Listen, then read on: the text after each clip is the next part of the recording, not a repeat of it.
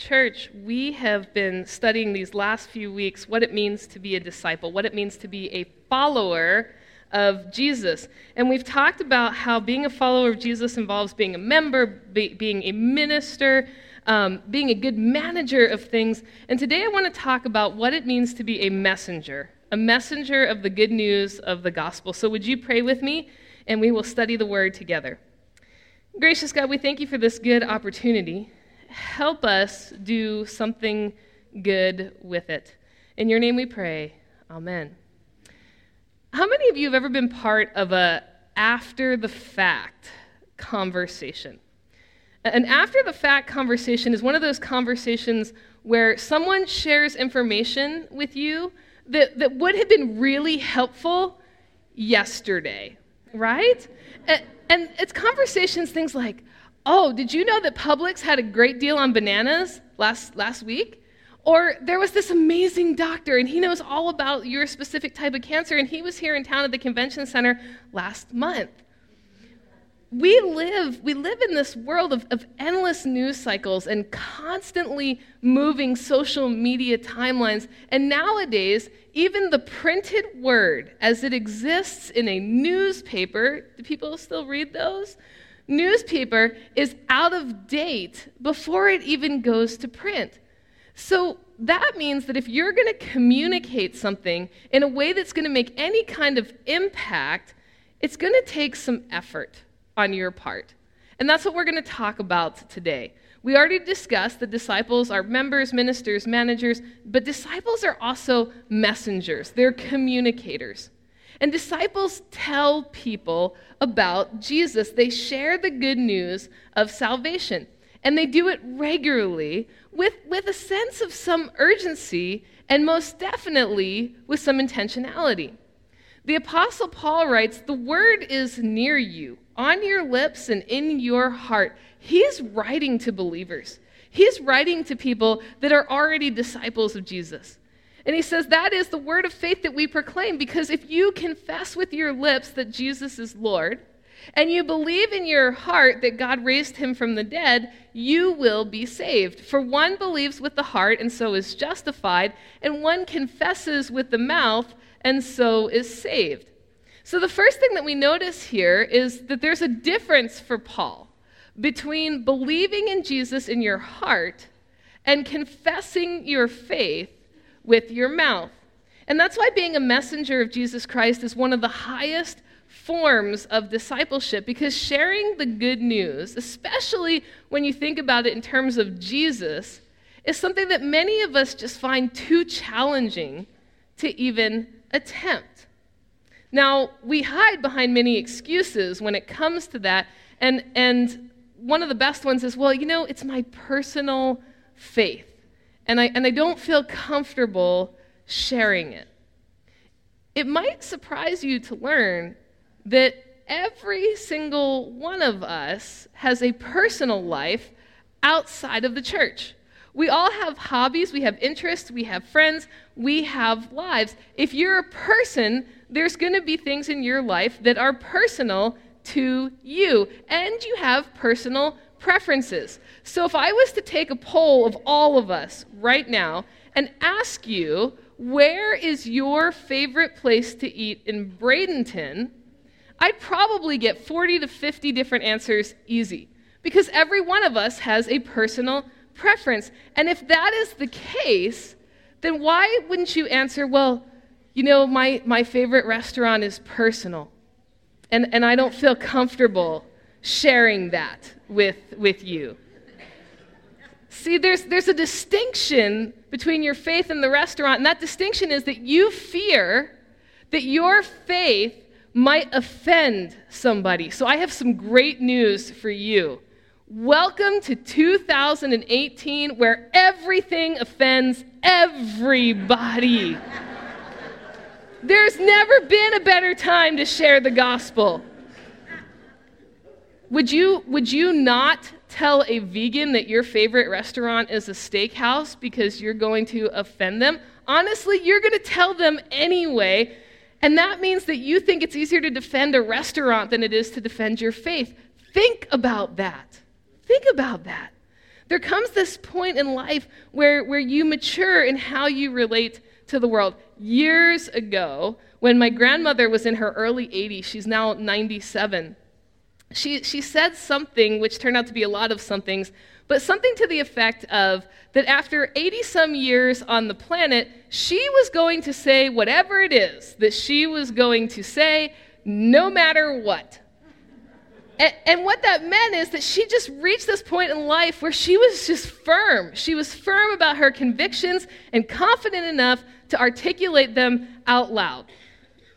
But many of us are, are reluctant to share our faith because we fear being perceived as, as a fanatic or judgmental or just flat out being rejected.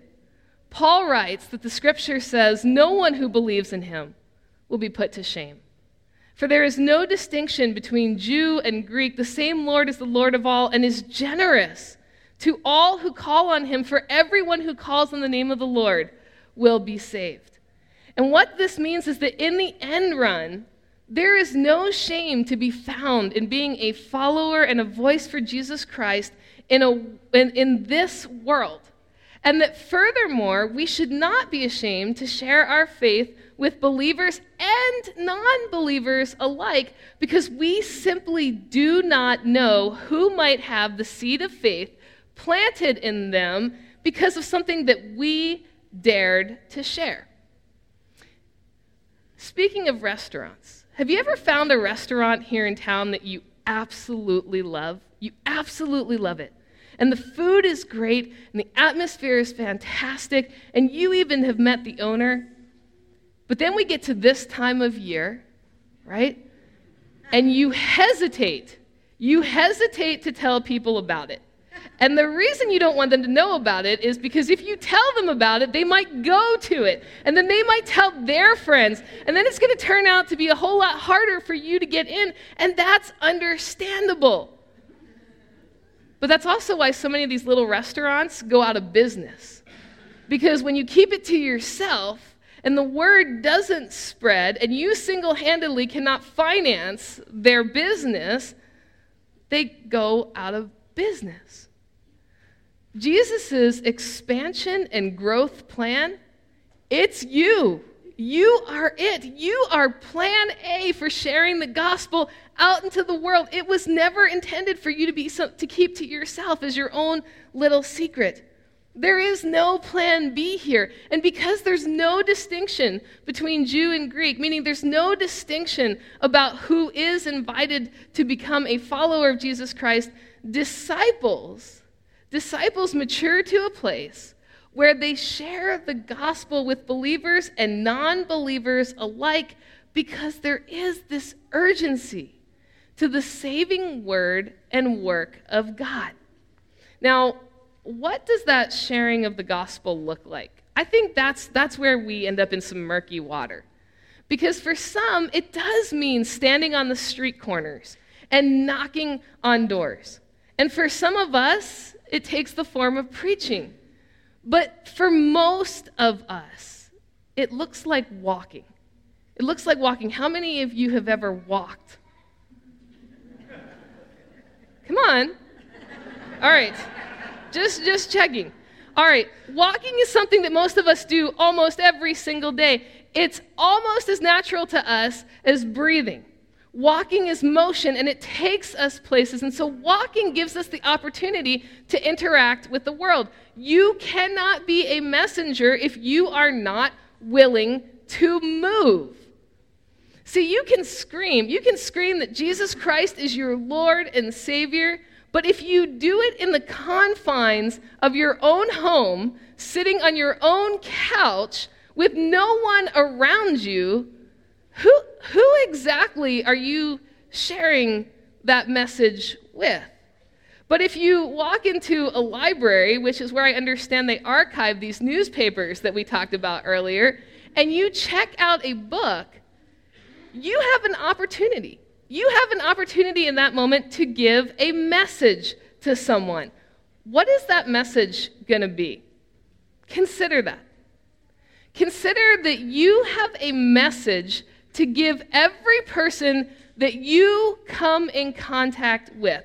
So, what is that message going to be? I don't know that, that we're always very conscious of the messages that, that we communicate. The other day, I was meeting a friend for lunch, and, and full confession here, this, this story relates to one of the families in our church. But I was meeting a friend for lunch in, in a restaurant, and, and I approached it the same way that every person in the history of forever who is ever going to meet somebody in a restaurant approaches the entrance. I went in, and immediately I'm focused on scanning the room, trying to find out if, if she's, she's there. And I was so focused on this, and, and yet still split on my attention with the hostess who's trying to seat me. And I heard a voice say, Hi, Hope. And it was, it was just enough. It was just enough to get my attention and cause me to look directly at the person, eye contact with the person. But as soon as my brain realized, no, this is not who you are looking for, I blurted out, Hi, and just walked away. Just walked away. Three minutes later, now seated, and realized that I have totally blown off this person who clearly knows me, I did backtrack and I got up and I went to go speak with her.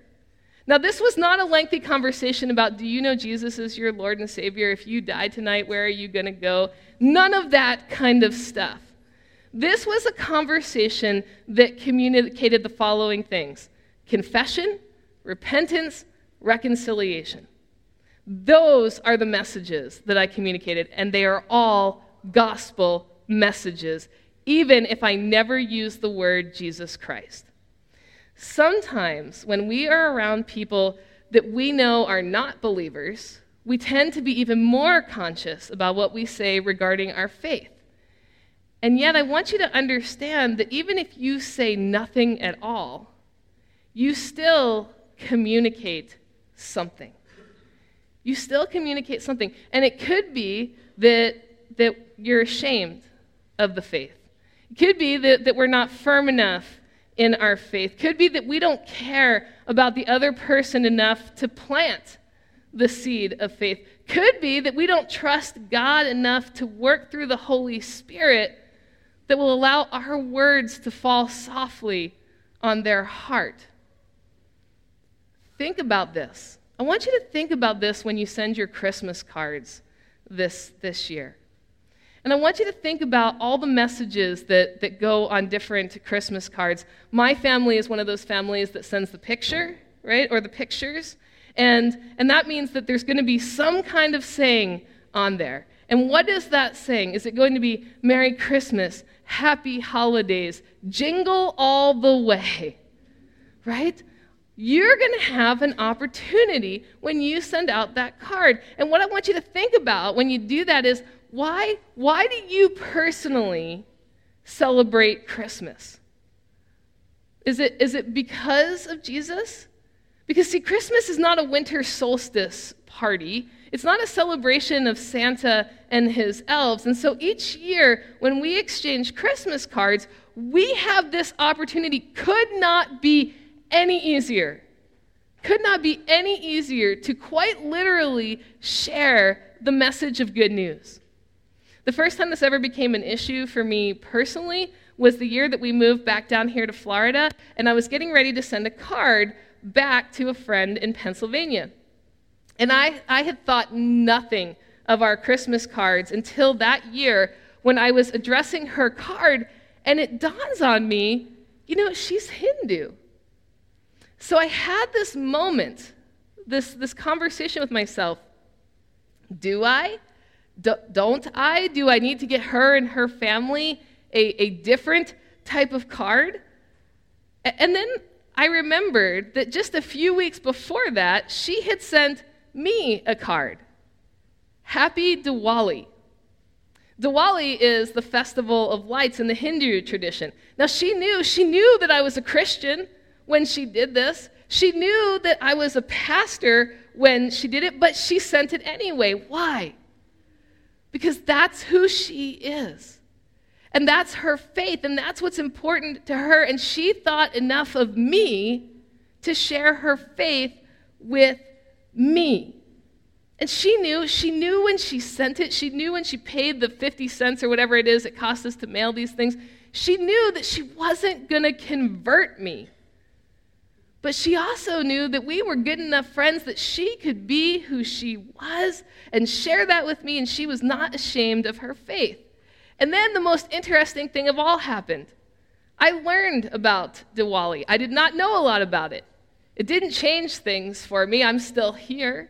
I'm still a believer in Jesus Christ. I didn't become a Hindu, but at least I received a message and I was given the opportunity to hear to hear about her faith. What I choose to do with that message, that's entirely up to me. Now, I ended up sending her the same Christmas card that I sent everyone else on the list that year. Breaking news we're still friends. We're still friends, and we still exchange cards every year. By being a messenger of the good news, you are not responsible for how people respond to that message. That's simply not your job. Newspapers do not sit around every afternoon taking responsibility for how people have received their message. The role of the messenger is to get the word out. And as disciples, we're called to be messengers. Because the word won't even get a chance, the world won't even get a chance to respond to the word if they never hear the message in the first place. Paul writes it this way But how are they to call on the one in whom they have not believed? And how are they to believe in one of whom they have not heard? And how are they to hear without someone to proclaim him? And how are they to proclaim him unless they are sent? This is that walking business, that get out and go thing that he's talking about. How beautiful are the feet of those who bring the good news. Just because we don't know how others will respond doesn't mean that we shouldn't share. How beautiful are the feet of those who bring the good news. There is something beautiful about sharing a message of grace, of love, of forgiveness. That message that is so valuable to us, that is Jesus Christ. It is a message that stands in stark, stark contrast to the hate and the division and the anger that makes the daily headlines.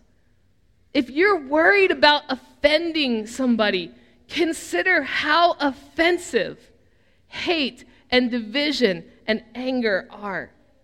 The world needs a different message, and you, you could be just the right person that God's looking for to share it.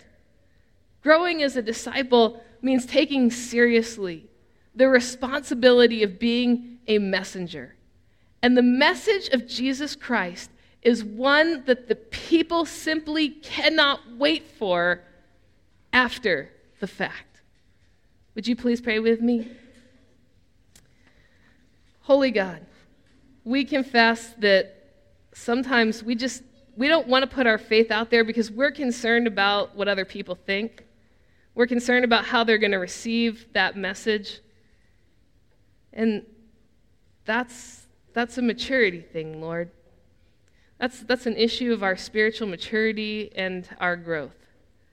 But we know this. We know this for sure that you equipped each one of us to share the good news, to do it in gentle and winsome ways, ways that stand up against hate and division and discord and anger. So empower each person in this room as they come forward here in a few minutes for communion. Empower them, equip them for that work of ministry of being a messenger out in the world. In your name we pray. Amen.